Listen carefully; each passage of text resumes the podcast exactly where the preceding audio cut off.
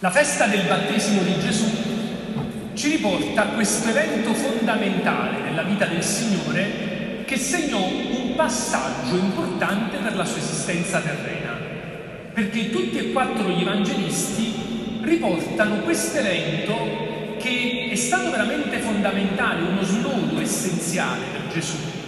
Tant'è che quando poi gli apostoli, dopo la morte e resurrezione di Gesù, si trovarono a scegliere uno di quelli che avevano seguito Gesù, la condizione fu questa. Dobbiamo trovare uno che ha conosciuto Gesù a partire dal battesimo del Giordano fino alla sua morte e resurrezione. E la scelta cadde sopra chi è il dodicesimo apostolo che sostituisce Giuda? Mattia, San Mattia apostolo. La scelta cadde su Mattia. E quindi il battesimo è stato, secondo la comprensione appunto degli apostoli, un evento importante per la vita di Gesù, perché ha dato inizio al suo ministero pubblico. Noi sappiamo bene che eh, Gesù ha vissuto una vita terrena di 33-35 anni. 33, la tombola a Napoli avete fatto 33, gli anni di Cristo, no? Esatto. Eh, Gesù ha vissuto 33 anni, 33 anni di vita terrena i 30 primi 30 anni, sono stati di vita nascosta. Gli ultimi tre anni sono stati di attività pubblica. Il momento di cesura, di passaggio, di divisione tra queste due fasi è stato proprio il battesimo del Giordano. Prima, fino a 30 anni, Gesù ha vissuto una vita nascosta. Dopo il battesimo, per tre anni, ha vissuto il suo ministero pubblico in giro predicando il Vangelo. E il battesimo fa proprio da spartiacque tra queste due fasi della vita del Signore.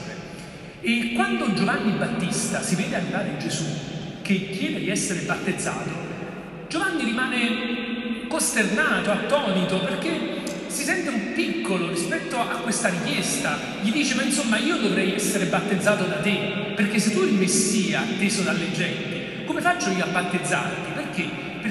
Battesimo era già al tempo degli ebrei una prassi liturgica quanto ehm, diffusa, perché eh, il battesimo era un'immersione di purificazione. Giovanni aveva richiamato tutto il popolo di Israele a passare in questo luogo molto simbolico per la vita di Israele, perché segnò il passaggio nell'Esodo dal territorio pagano allo Stato di Israele. Quindi il passaggio il passaggio. Ecco, è risuscitato anche il microfono. Il, il passaggio alla, alla vita pubblica di Gesù.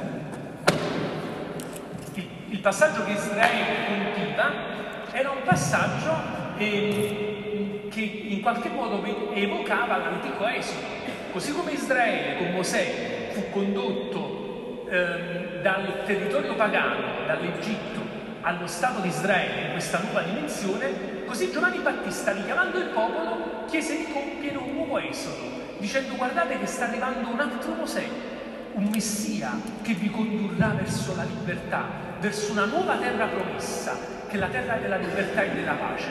E quando Giovanni fece questo gesto profetico, tanta gente andava lì a farsi battezzare. E quando Giovanni vide Gesù, disse ma insomma sarei io che dovrei farmi battezzare da te perché vide in Gesù l'agnello di Dio, l'agnello innocente che non aveva commesso nessun peccato, quindi non c'era proprio bisogno di fare nessun rito di purificazione, il battesimo da battizzo dal greco significa immersione, era un'immersione nell'acqua per invocare la purificazione dei peccati, era questo il rito.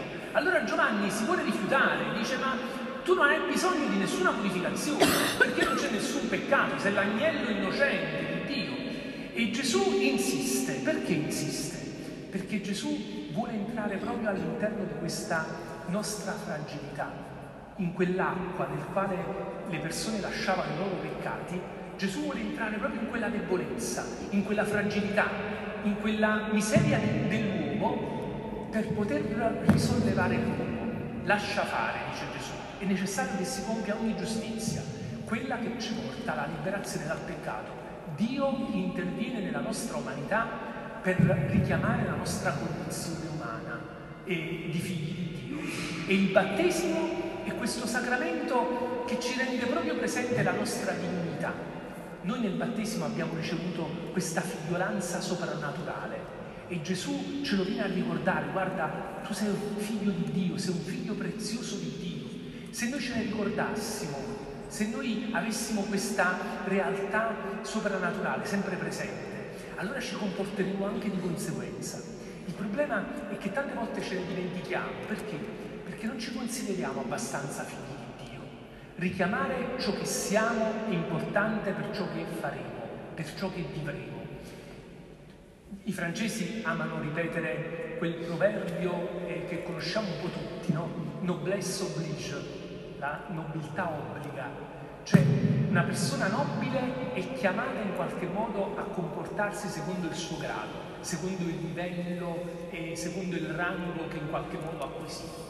Ma se questo è vero come per eh, un nobile, è ancora più vero per i figli di Dio. La nobiltà del nostro battesimo ci ha resi figli di Dio, altro che nobili. Tutti i titoli umani di questo mondo possono essere belli, significativi, anche perché tanti ottenuti con sacrificio, con sforzo, con impegno, i titoli professionali, eccetera.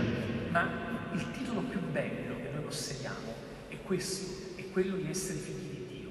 E questo ci dovrebbe riportare ottimismo in noi cristiani, dovrebbe mh, riportare alla luce ciò che siamo, perché il fatto di avere Dio come nostro Padre, di averlo vicino, di avere un Dio che non è un estraneo, non è uno che, che si fa la sua vita al di là delle nubi, ma è uno che entra nella storia e ti ha cuore, perché tu sei il suo figlio amato, sei prezioso ai suoi occhi, così come sei, nella tua miseria, nella tua difficoltà, sei prezioso per lui e lui vuole in qualche modo risollevarti, risollevarci dalla nostra condizione umana per portarci a questa condizione soprannaturale. Dio che entra nella nostra miseria, che si fa uomo, che entra nel nostro peccato per portarci ad una condizione soprannaturale e divina. Allora ecco, lasciamoci trasportare da Cristo, rispolverando sempre questa dignità a volte smarrita. Riacquistiamo questo senso di figliolanza, parlando spesso con Dio con confidenza, come ad un amico, perché tante volte non abbiamo nemmeno più questa eh, abitudine, si perde l'abitudine bella della preghiera, la, il fatto di dover cadenzare la giornata con la preghiera del mattino, della sera, di leggere la parola di Dio, di richiamare alla nostra vita questa identità preziosa se la smarriamo, finiamo anche per comportarci in maniera diversa dai figli di Dio. Non si può pensare che un figlio di Dio eh, possa odiare, possa vivere nella divisione, nel rancore. Perché? Perché il Padre non fa così. Perché l'esempio che ci ha dato Dio nostro Padre in Gesù non è questo, è quello di un Padre che che ama, che perdona, che abbraccia nella misericordia. Non ci si può considerare figli di Dio e poi dopo vivere nella disonestà, nel, nella violenza, nella depravazione. Perché?